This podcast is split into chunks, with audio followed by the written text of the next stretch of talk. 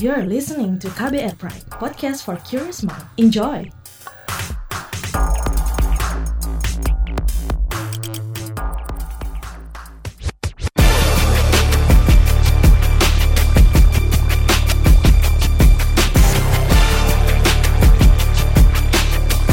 Cek fakta, cek fakta, cek fakta. Halo, ketemu lagi bareng gue Don Brady di podcast Cek Fakta edisi spesial dari Instagram Live yang berjudul How to Fight Hoax for Dummies.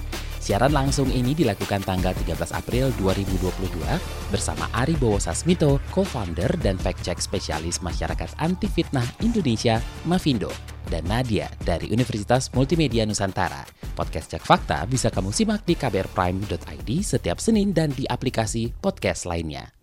Halo, Mas Ari. Halo, selamat sore. Assalamualaikum. Waalaikumsalam. Mas Ari, apa kabar? Gimana puasanya? Eh, Alhamdulillah sehat. Eh, lagi lapar dan haus. Namanya juga puasa kan. Tadi udah disebutkan jam kritis ini. Bener.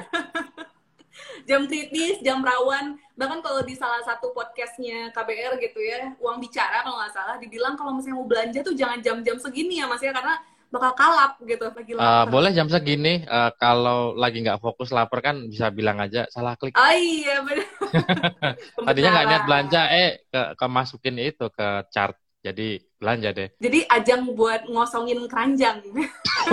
iya betul. Mas Ari, boleh disapa-sapa Ya. dulu nih teman-teman KBR yang udah join di live ini. nih. Halo, selamat sore teman-teman KBR. Eh, Assalamualaikum. Semoga yang puasa tetap semangat ya, Eh, karena eh, tadi sudah disebutkan akan ada hadiah buat yang eh, ikut sampai acara selesai. Nah, tadi ada Mbak Malika juga udah lama gak ketemu dan iya nanti dibahas deh soal di WAG keluarga, WAG alumni dan lain-lain gitu. Betul. Oh iya Mas, ini mungkin bocoran sedikit buat teman-teman yang lagi nonton ya. Minggu depan juga kita ada live lagi dan ngebahas hal yang itu ya seru banget tentang WA grup keluarga gitu. Karena ini wah seru sih pembahasannya bakal panjang gitu. Ya, apakah yang ini ada yang sudah pernah ditendang atau batal diangkat jadi menantu, dicoret dari daftar warisan gitu ya, gara-gara berusaha Benar. mengkoreksi seniornya gitu. Iya iya iya. Ditendang ya, di kick dari grup, dibuat grup baru. Iya. Iya, Oke. ada ada ada juga yang cerita begitu sih. Oh Oh, iya, keluarga saya udah udah nggak nyebarin gitu, tapi jadi sepi ya itu eh, mereka bikin grup baru terus kamu ditinggalin gitu, kasihan banget. Ah, iya iya iya benar. Jadi kalau misalnya eh, sebelumnya rame, sekarang sepi harus curiga ya Mas ya. ya. Oke, Mas Ari, hari ini kita punya tema yang seru banget gitu ya, how to fight hoax for dummies gitu. Tapi sebelumnya boleh dong Mas dikenalin dulu, diceritain gitu ya, Mavindo atau turn back hoax tuh apa sih ke teman-teman di sini nih? Ya, eh, Mavindo itu masyarakat anti fitnah Indonesia. Eh, dulu awalnya sendiri dari forum Facebook gitu ya. Nah, bedanya Mavindo dengan Turn Back Hoax, kalau Turn Back Hoax itu kan bukan nama apa ya lembaga. Mavindo sendiri kan perkumpulan tuh, ada daftar ke Kemenkumham gitu. Nah, Mavindo sendiri eh, tidak boleh dipakai oleh pihak lain selain Mavindo karena terdaftar. Nah, kalau Turn Back Hoax, Turn Back Hoax itu sebetulnya eh, jargon atau tag- tagline yang dalam kurung dipinjam gitu ya karena waktu itu eh, 2015 gitu Pak Krisnamurti mempopulerkan jargon turn back crime gitu. Jadi eh, salah satu pendiri Mavindo Mbak Rini namanya panggilannya itu dia bilang ini kalau kita muncul ke publik langsung pakai nama Mavindo orang akan bertanya-tanya apa itu Mavindo gitu. Tapi kalau menggunakan turn back hoax ya itu nanti akan lebih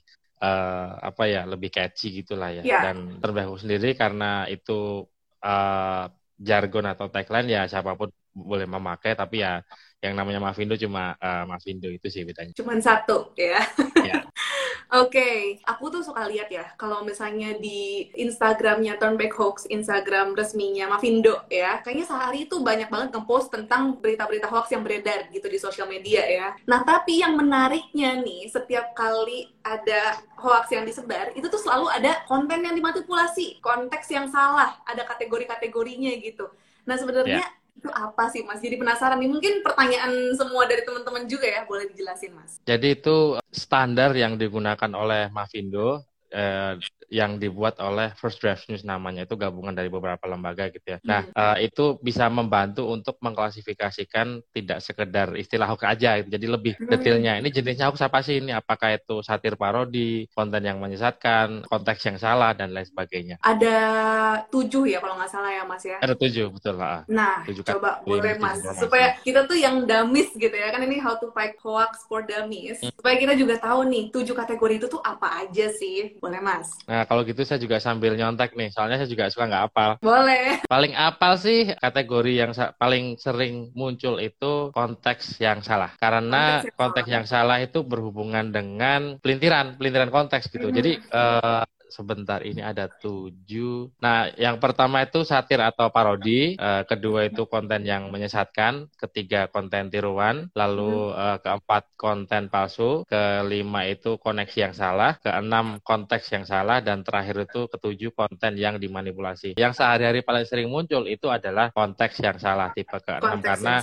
mm -mm, berbeda dengan konten yang dimanipulasi. Jadi konten yang dimanipulasi itu cukup uh, apa ya sederhana karena salah karena sunting settingan, salah karena diedit. Selesai, udah. Kalau ada oh. ribut-ribut rame-rame itu karena yang diributkan bahannya. Jadi bukan membahas uh, hoaxnya, tapi membahas bahannya. Biasanya dia akan mengambil uh, tren-tren yang sedang trending, figur publik, tokoh politik misalnya. Jadi yang diributkan bah itunya gitu. Nah kalau konteks yang salah ini cukup rumit karena kalau bahannya foto itu fotonya betul, bukan suntingan, bukan editan. Kalau bahannya video ya videonya benar dan peristiwanya betul terjadi, tapi dipelintir di konteksnya. Jadi pernah okay. itu ada dibuat artikel filsafat fakta yang baca bingung. Loh ini fotonya kan bener videonya bener dan kejadiannya betul. Ya konteksnya yang dipelintir gitu. Ada istilah lima wisatu atau asdi kamba. Apa siapa di mana kapan mengapa bagaimana dipelintir. Jadi lebih rumit karena konteksnya gitu. Jadi kalau gambarnya ini kan empat di atas tiga di bawah nih. Jadi mm-hmm. kalau dari kiri ya satir parodi konten yang menyesatkan yeah. konten tiruan konten palsu koneksi yang salah konteks yang salah terus terakhir konten yang dimanipulasi. Yang paling sering itu adalah konteks yang salah ya. Misalnya konteks pokoknya apa bener ada kejadiannya tapi hmm. narasinya beda gitu ya. Iya uh, mas tadi ada pertanyaan yang lucu banget hmm. nih dari Green Radio Peku ya. Katanya kak kalau hoaxnya cuma buat bercandaan aja gimana? Apa dosa juga? Katanya gitu. Ya mungkin bukan soal dosa nggak dosa tapi yang selama ini sempat jadi perdebatan adalah memang nggak boleh bercanda gitu. Jadi tadi hmm. dari tujuh kategori disinformasi oleh First Draft News itu satir parodi itu masuk ke kategori pertama deskripsinya itu adalah tidak bermaksud bermaksud merugikan tapi berpotensi menipu. Menipu siapa ya? Biasanya yang pada protes soal ini kan bercanda ini joke satir sarkas itu mereka juga paham sambil bilang jangan sampai masuk ke WAG bapak-bapak ibu-ibu dikira beneran dibilang begitu. Jadi ah, uh, iya. kalau satir sarkas itu kan parodi masuk ke motif sebetulnya. Nah, periksa fakta itu bukan bukan termasuk periksa motif. Jadi se apa pun niatnya bebas karena parodi itu kan sebetulnya masuk ke kreativitas gitu ya. Nah, ya. tapi kalau memang kelihatannya berpotensi mengelabui, eh, menipu ya, kami akan buatkan uh, periksa faktanya uh, apa pun motifnya gitu. Jadi hmm. ya memang perdebatannya itu sih uh, parodi itu sebetulnya bercandaan dan hmm. kalau mau kaku itu sebetulnya termasuk salah satu dari tujuh kategori misdisinformasi tapi pada pelaksananya tentu saja tidak bisa uh, kaku persis plug gitu. Jadi uh, harus agak fleksibel dan kami akan memilih yang kelihatannya potensinya itu. Kalau masuk ke WAG babak-babak ibu ya mereka bisa. Betul. kalau bahasa dulunya kesentil bahasa sekarangnya kegocek gitu. Iya iya iya. Karena kalau misalnya bercandaan juga mungkin nggak semua orang tahu ini bercanda atau enggak ya. Dan, betul uh, betul. semua kalau orang di nangkepnya bisa beda-beda. Mm -mm. kalau di kelompok terbatas ya iya gitu. Masalahnya kan sesuatu betul. yang dimulai di kelompok terbatas itu di era medsos ini udah bisa nyebar ke mana pun. Tadi di awal udah disebutkan hmm. bahwa uh, hoax yang beredar di satu platform itu akan tadi Mbak nyebut ada TikTok ada macam-macam, nah itu yeah. bisa nyebarnya ke mana pun, nggak bisa dibatasi ke uh, lingkup tertentu. Gitu. Betul betul. Nah kita lanjut ya Mas ya. Tadi kita lagi ngomongin tujuh kategori hoax gitu. Nanti kita uh, bakal ulang-ulang kayaknya selama live ini supaya makin nempel gitu ya. Tapi Mas, ini ada yang lebih lucu lagi ya. Menurutku ini juga menarik, nggak kalah menarik dari tujuh kategori yang tadi. Itu kalau misalnya kita scrolling di Instagram Turn Back Hoax juga banyak ditemuin ini adalah hoax lama bersemi kembali gitu. Itu nggak tipu kan ya? Seharusnya cinta bukan cinta kan ya? bukan cinta uh, kembali bukan ya? Iya, kalau dulu CLBK itu manis, romantis iya. gitu ya. Nah, HLBK itu nggak ada romantis-romantisnya karena hoax yang berulang-ulang gitu kan. Nah, memang itu uh, standar gitu ya, bisa hitungannya uh, setelah uh, setahun, ada dalam hitungan bulan, dan paling cepat itu saya pernah nemu tiga hari. Setelah tiga hari baru muncul, dimunculin lagi dirubah sedikit gitu. Dan Dan ya itu kan ada ungkapan atau teori ya yang menyebutkan bahwa kebohongan yang diulang-ulang itu lama-lama akan terima sebagai kebenaran. Makanya setiap melihat hoax yang diulang-ulang ya mau nggak mau sebetulnya capek sih ulang-ulang gitu. Tapi ya untuk mengantisipasi itu bahwa kalau hoaxnya berulang HLBK ya harus dibikinin artikel lagi gitu. Dan hari ini ada kayaknya uh, lagi lagi dikerjain tim pemeriksa fakta junior gitu. Udah uh, bulan lalu kalau nggak salah ini dimunculin lagi. Oke, boleh kasih contohnya nggak Mas ceritain HLBK HLBK apa aja sih yang kayaknya tuh kok bisa ya hits lagi gitu beredar lagi yang paling ya. nyeleneh ya. deh mas boleh paling nyeleneh tapi saya nggak tahu dia HLBK atau enggak gitu ya uh, ini hmm. memang sesuatu yang oleh anak-anak uh, eh, IG karena IG ini kan kebanyakan uh, anak-anak muda gitu ya kan nyebutnya yes. Facebook itu buat orang tua dibilang gitu nah kalau dulu itu pernah ada hoax yang memang nyeleneh banget sih anak dikutuk jadi ikan pari terus dikasih ah, foto iya ikan parinya berdiri gitu uh, kelihatan bentuknya seperti muka dan itu dibilang itu anak yang kualat. Gitu. Jadi iya, sebetulnya iya. memang tujuannya baik biar nggak uh, kurang ajar atau durhaka ke orang tua tapi hmm. sebaik-baiknya ngasih tahu itu kan pakai cara yang baik dan benar juga gitu. Tapi HLBK juga sering menumpang tren yang sedang jalan. Nah beberapa hari ini trennya adalah berkaitan dengan demo kemarin Senin tanggal 11 nah ini barusan di cekfakta.com saya baru sempat nyebarinya di Twitter nih belum sempat nyebarin ke Instagram. Waktu itu di 2019 ada hoax yang menyebut bahwa tentara Cina menyamar sebagai brimob. Padahal sebetulnya ya hmm. memang orangnya putih dan sipit tau nggak? Semua orang putih sipit pasti orang Cina gitu. Dan tadi baru sempat saya publikasikan di Twitter nanti akan dibagikan juga di di kanal-kanal di Instagram juga gitu. Bahwa ya itu dulu 2019 udah pernah udah udah pernah diklarifikasi sampai si yang dibilang tentara dari Cina itu pas press conference uh, konferensi press itu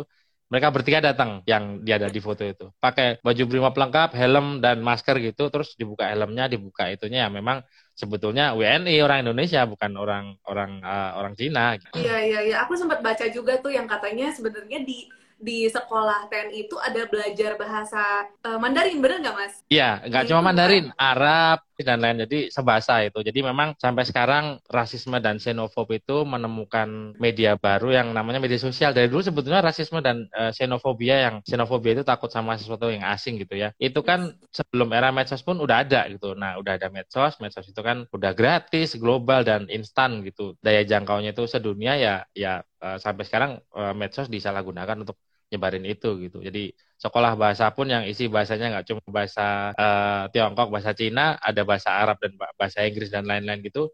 Dibilang itu apa murid bahasa dari Tiongkok, padahal ya ya orang Indonesia yeah. juga gitu. Wah seru sih kalau ngomongin hoax ya kadang-kadang kita yang nggak kita bukan fact check specialist gitu ya yang dengerin Mas Ari ngomong tuh oh ternyata gitu wah ternyata gitu tapi beneran mas, yang tadi tentang ikan pari itu ya, aku pun kayaknya itu hitsnya tuh di zaman dulu banget. Bahkan waktu aku belum pegang handphone gitu ya. Tapi seka sampai sekarang aku masih inget gitu. Masih hmm. nemuin berapa kali gitu. Berarti itu bener-bener yeah. HLBK yang nyeleneh, tapi jadi favorit orang-orang ya kayaknya ya. Iya, tapi kalau ikan pari sih udah nggak terlalu, tapi malah muncul meme atau meme lucu-lucunya gitu. Uh, ada orang yang lagi renang di pantai, terus ikan parinya dua, kebetulan pas lagi senyum, maka dibilang si anak duraka sekarang udah bahagia, dibilang gitu. Netizen emang pinter ya, Mas ya. Kreatif. kreatif, tapi kreatifnya boleh, tapi jangan kemakan hoaxnya ya. Iya. okay. Mas, tadi kan ada kita sempat ngebahas tentang tujuh kategori itu ya. Tapi kedengarannya tuh kayaknya agak ribet ya kalau misalnya kita hapalin gitu. Nah sebenarnya perlu kita hafalin nggak sih mas? Enggak juga sih orang saya aja nggak hafal gitu. Hafalnya sampai yang sering nongol gitu. Konteks yang salah sama parodi gitu itu yang paling sering nongol. Gitu. Tapi sebetulnya nggak perlu hafal. Tapi silahkan apa ya mulai membiasakan sebutlah misalnya hoax dan hoax itu udah udah masuk ke KBBI ya eh, Kamus Besar Bahasa Indonesia. Jadi memang ya. ini akan butuh waktu yang lama untuk membiasakan orang karena istilah hoax atau hoax dan kalau di luar negeri itu fake news gitu ya. Itu udah sangat apa ya membumi sudah sangat populer padahal sebetulnya lebih cocoknya disebut apa ya informasi yang salah sih gitu karena sebetulnya asal usul dari istilah hoax dan dibangkeng dari ya. dulu zaman hoax yang berkaitan dengan teori konspirasi UFO gitu. Nah, sekarang informasi salah, misinformasi itu kan tidak jauh lebih variatif dan tidak cuma berkaitan tentang teori konspirasi aja. Makanya sebetulnya lebih cocok untuk disebut informasi salah. Tapi ya susah merubah kebiasaan itu gitu. Dan sebetulnya istilah yang populer di, di luar negeri fake news itu juga nggak bagus, nggak baik buat media dan jurnalis karena gara-gara waktu itu si mantan presiden Amerika Donald Trump dia dikasih pertanyaan sama jurnalis, marah sama jurnalisnya langsung bilang, hmm. sambil nunjuk, no, you're fake news. Nah semenjak itu istilah fake news jadi populer padahal nggak ada istilah fake news gitu. Informasi hmm. bisa berubah menjadi berita atau news itu butuh verifikasi ke lokasi, dicek sama editor uh, dan lain-lain. Makanya kalau sebut fake information atau false fact information, informasi yang dipalsukan mungkin ada, tapi yang namanya fake news itu nggak ada karena informasi menjadi berita itu butuh proses dan dengan menyebut sebuah berita sebagai berita palsu yaitu merendahkan hasil kerja jurnalis dan media. Jadi sebenarnya nggak perlu hafal, tapi ada baiknya kita tahu supaya ketika ada berita-berita yang rasanya tuh, hmm ini masuknya ini masuknya hoax atau enggak? Kalau misalnya kita tahu, kita bisa yakin, oh ini hoax gitu, meskipun kita nggak tahu kategori mana. Iya, ya betul betul. Nah tadi kalau misalnya di eh, di konten Instagramnya selalu di akhirnya itu kan ada ya tujuh kategori mis dan disinformasi gitu. Di atas ya. ada empat, di bawah ada tiga. Boleh nggak mas dikasih tahu yang mana sih kategori yang kira-kira tuh ini paling berbahaya, ini paling nggak berbahaya menurut kasus-kasus yang sekarang yang mungkin selama ini udah sering Mavindo review di Instagramnya?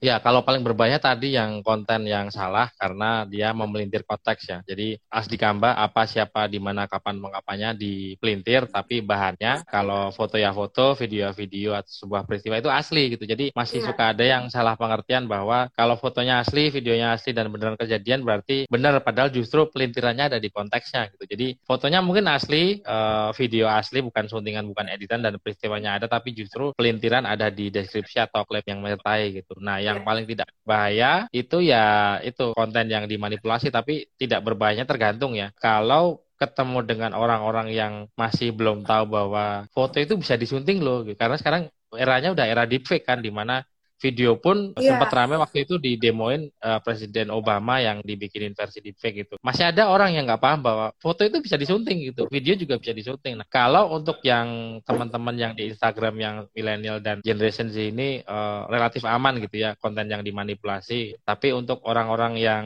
apa ya digital migrant ya, orang-orang yang maaf nih uh, generasi senior gitulah sebutnya. Bukan bermaksud merendahkan generasi senior karena toh semua kita akan menjadi senior, tapi mereka itu yang masih belajar menggunakan gawai gawai atau gadget dan masih belajar nerima foto, nerima pesan, terus di forward begitu aja itu cenderung lebih rentan ke konten yang dimanipulasi. Nah kalau yang digital migrant anak-anak muda ya justru konten yang dimanipulasi itu buat bahan bercandaan. Nah ini ngomong soal generasi ya, generasi boomer disebutnya, dan juga generasi Gen X atau milenial nih ya. Ini juga seru nih karena kalau misalnya tadi Mas Ari bilang, kalau misalnya di Facebook itu banyaknya generasi yang senior-senior gitu. Di Instagram dan TikTok lebih banyak ya ini. Tapi kenapa kalau di Instagramnya Back Hoax lagi-lagi gitu ya, aku suka lihat beredar ini di Facebook, beredar di Facebook, beredar. Meskipun memang pasti sosial media mana pun ada gitu hoaxnya gitu. Nah, kira-kira apa apakah jadi Facebook itu tempat favorit orang-orang lebih lebih viral di sana gitu atau gimana, Mas? Ya, selain Facebook itu uh, media sosial yang favorit dan sudah istilahnya terlanjur pengguna udah banyak gitu ya. Cara kita membagikan membagikan sesuatu di Facebook itu lebih lebih enak karena dia mendukung teks yang panjang, foto ah, bisa banyak, iya, iya. video bisa lama, terus pada saat di ada yang like, ada yang komen, ada yang membagikan, nge-share gitu, itu akan ada notifikasinya. Jadi memang lebih engaging daripada misal kalau generasi senior mungkin akan kesulitan kalau menggunakan TikTok ya. TikTok itu kan komentarnya terbatas, karakternya juga terbatas. Yes. Jadi uh, meskipun di TikTok ada uh, hoax yang beredar juga, tapi uh, tidak senyaman di Facebook dan faktor ini juga orang udah terlanjur nyaman pakai Facebook, walaupun dibilang Facebook itu buat orang tua, tapi karena udah terlanjur enak, terlanjur terbiasa ya sampai sekarang masih uh, paling populer di Facebook. Dan jangan lupa di media sosial tertutup di WhatsApp yang sialnya punya Facebook juga gitu ya. Itu juga uh, sudah ada fitur di situ diliatin kalau setting handphonenya itu English uh, forwarded many times tulisnya gitu. Nah kalau yeah. setelan bahasa Indonesia ya diteruskan berkali-kali. Nah di WhatsApp itu cuma kelihatan itu aja gitu. Bahwa ini sudah diteruskan berkali-kali nggak kelihatan seviral apa, tapi sudah jadi hal yang umum untuk orang paham bahwa selain di Facebook ya WhatsApp ini juga banyak digunakan untuk menyebarkan hoax dengan catatan tadi ya bahwa yang menyebar di satu media sosial itu akan disebarkan di platform yang lain juga gitu. Kadang dari terbuka ke tertutup atau sebaliknya tertutup ke terbuka. Misal contohnya lihat hoax di uh, Twitter atau di Facebook yang di judulnya itu ada bintang di kiri kanan, terus pas kita scroll ke bawah ada garis bawah underscore itu bisa hampir bisa dipastikan sumbernya dari WhatsApp. Karena kalau di WhatsApp bintang itu kan cetak tebel bold, bold underscore yeah. underscore itu miring gitu. Dan ketahuan juga bahwa yang ngopas yang copy paste yang nyalin tempel itu nggak ngedit dulu malas ngedit gitu. Iya iya iya. Betul juga betul juga. Jadi sebenarnya dari satu medsos ke medsos lain pun terkoneksi semuanya. Jadi memang yeah. benar-benar hoax ini di zaman sekarang dimudahkan ya Nah, yeah. ini kita beralih ke pertanyaan yang sebenarnya jujur aku salut ya sama Mavindo sama Mas Ari juga gitu ya. Kalau proses verifikasinya gitu, boleh diceritain ke teman-teman semua karena aku juga penasaran gitu ya. Kalau dapat berita uh, hoax gitu ya atau berita yang tadi dar, uh, dari tujuh kategori itu proses dapurnya itu seperti apa sih mas boleh diceritakan ke kita semua? Ya sebetulnya ada langkah-langkahnya sih dan dan berangkat dari sesuatu yang sesuai dengan judul acara ini uh, hoax for dummies gitu ya. Sebetulnya semua orang itu punya yang namanya uh, naluri bahasa kerennya hmm. gut feeling gitu ala-ala jaksel nih gut feeling gitu ngerasa bahwa ini ada yang salah sama yang saya terima ini. Entah narasinya, entah gambarnya atau apa gitu. Itu sesuatu yang semua orang punya gitu. Nah, bedanya dengan pemeriksa fakta adalah pemeriksa fakta itu menyempatkan waktu untuk uh, mencari faktanya karena sering orang ngerasa antara nggak bisa, nggak sempat atau dua-duanya gitu. Nah, setelah ngerasa itu ada yang salah, langkah pertama adalah kami akan mengamankan bukti, screenshot atau tangkapan layar dan bikin arsip cadangannya. Baru setelah itu lanjut nyari yang valid. Itu. Nah pada saat sudah mendapatkan referensi, tinggal nyusun posting dan nggak lupa juga awal-awalnya uh, kalau di Mavindo itu kami akan berkoordinasi sesama pemeriksa fakta bahwa saya lagi pegang ini, jangan sampai yang lain uh, pegang artikel yang sama karena itu akan saling bertumbukan dan uh, buang-buang sumber daya karena kalau bisa dikerjain satu orang ya nggak usah dikerjain lebih dari satu orang kayak gitu. Jadi sebetulnya bermula dari sesuatu yang semua orang pun bisa gitu. Kita ngerasa ada yang salah. Contohnya ini deh yang cukup terkenal itu. Ada meme warnanya hitam. Di situ ada si Abraham Lincoln atau Raden Ajeng Kartini atau siapa pun. Tulisannya itu jangan mudah percaya dengan apa pun yang kamu baca di internet gitu kan. Orang pasti akan ngerasa kok ada yang aneh ya gitu. Yang aneh adalah zamannya Raden Ajeng Kartini zamannya uh, Abraham Lincoln atau bisa juga Marilyn Monroe gitu ya. Belum ada yang namanya internet gitu. Jadi itu sesuatu yang bisa dibiasakan sebetulnya. Bener banget mas, kalau misalnya ada foto Soekarno terus sebelahnya ada kata bijak, itu kayak pasti kita langsung mikirnya oh ini kata-katanya Soekarno gitu. Padahal belum tentu yeah. gitu kan. Belum bener banget sih. Tadi ya mas ini ada uh, curhatan dari Soim. Uh, dia bilang gini saya juga prihatin soal hoax. Bahkan gara-gara hoax nyawa bisa melayang. Saya sendiri sering menanyakan link berita atau sumbernya mana jadi bisa saling mengoreksi. Bener banget. Ini uh, salah satu cara termudah ya. Kalau misalnya kita dapat berita paling gampang mungkin tanya dulu sumbernya dari mana? Gitu. Linknya link aslinya dari mana gitu ya mas ya. Betul banget betul banget Apalagi untuk modus-modus sekarang yang cukup berbahaya itu sengaja bikin hoax yang hoax yang menyerupai media, media daring karena kan apa ya orang akan yeah. percaya kalau kelihatannya, oh ini tangkapan layarnya, oh ini screenshotnya dari media valid loh, media kredibel pasti bener. Nah betul banget bahwa kalau melihat sesuatu yang dari kelihatannya valid itu pasti yang bagiin nggak berani sambil bagiin tautan atau linknya. Karena begitu dikasih link aslinya ya akan ketahuan bahwa itu dimodifikasi judul atau fotonya gitu. Nah ini jadi nyambung juga nih ya. Karena kadang-kadang banyak hoax yang tadi kata Mas Ari bilang juga ya hoax-hoax yang mencatut uh, media-media besar. Misalnya kita sebutlah uh, Kompas atau siapa gitu ya. Itu tuh bisa dirubah gitu kan. Kayak misalnya tadi baru banget ya diupload ada CNN padahal CNN-nya yeah, sendiri nggak mengupload berita itu itu itu kan sebenarnya buruk untuk medianya buruk untuk uh, kita semua juga yang mengonsumsinya gitu yeah. kita jadi percaya sama media tersebut kredibilitasnya juga jadi menurun gitu kira-kira yeah. ada nggak sih mas klasifikasi atau hal-hal yang bisa kita perhatikan buat mengecek kredibilitas atau media tersebut gitu Ya, pertama jangan malas baca sih gitu karena dari terbiasa baca itu akan tumbuh kebiasaan bahwa ini bukan format pakem gaya penulisan media tersebut gitu. Contohnya yang di CNN itu yang udah kejadian bolak-balik itu kan saya nggak tahu nih setelah dikasih tahu ini apakah akan merubah gaya apa enggak karena dari dulu gaya si pembuat hoaxnya sama gitu tulisannya agak burem lalu sengaja semuanya diketik uh, rata tengah gitu nah media yang media yang bener yang bahasa Jawanya genah gitu ya, yang wajar yang normal itu nggak nggak pernah pakai format yang seperti itu gitu. Dan uh, biasanya kalau format media yang betul itu kan ada tautan atau link ke kontak us misalnya about us yeah. tentang kami di redaksi dan lain sebagainya dan pada saat di tap pakai handphone atau diklik itu betul-betul akan ngebawa ke itu dewan redaksi. Bahkan kalau uh, diklik kontak kami kontak us itu tren belakangan ini dia akan ngasih alamat menggunakan Google Maps. Jadi kalau mau datang ke medianya pun tinggal diklik akan diajak dipandu ke lokasinya gitu. Nah, kalau media yeah. yang nggak jelas atau tangkapan layar yang sengaja disunting menyerupai media itu nggak bakal berani ngasih uh, tautan-tautan yang jelas tadi. Gitu media yang berani pasti mereka nggak takut gitu ya mau nerima yeah. masukan kritik gitu mereka cantumkan semua kontak us about us-nya di sana nah mungkin mas boleh dong kasih pesan buat uh, teman-teman KBR yang lagi nonton di sini tentang hoax pasti kita udah tahu bahayanya tuh gimana gitu mungkin ada pesan dari mas Ari Ya, ini sesuatu yang uh, sering saya sampaikan di akhir podcast seminggu sekalinya dengan KBR bahwa kita itu harus menjaga emosi, tahan jari, dan verifikasi sebelum dibagi. Karena banyak hoax yang sengaja disetel untuk menyentil atau menggoncak emosi biar pada saat emosi jempol atau jari kita diambil alih gitu. Makanya sepintar apa pun kita, seintelek apa pun, seteredukasi apa pun, uh, jabatan tinggi dan titel panjang kayak kereta dan gerbongnya gitu ya,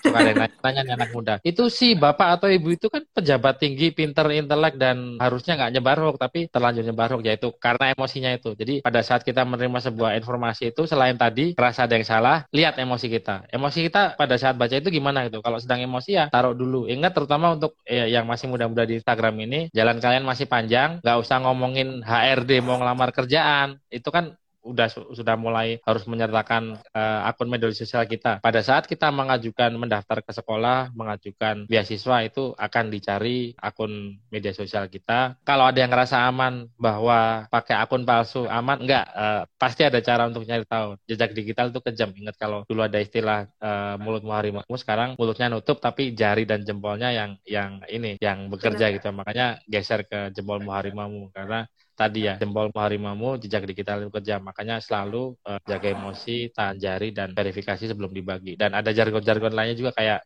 care for what you share sharing yang penting bukan yang penting sharing. Itu diamalkan semuanya uh, harusnya uh, jejak digital kita akan bagus. Wow.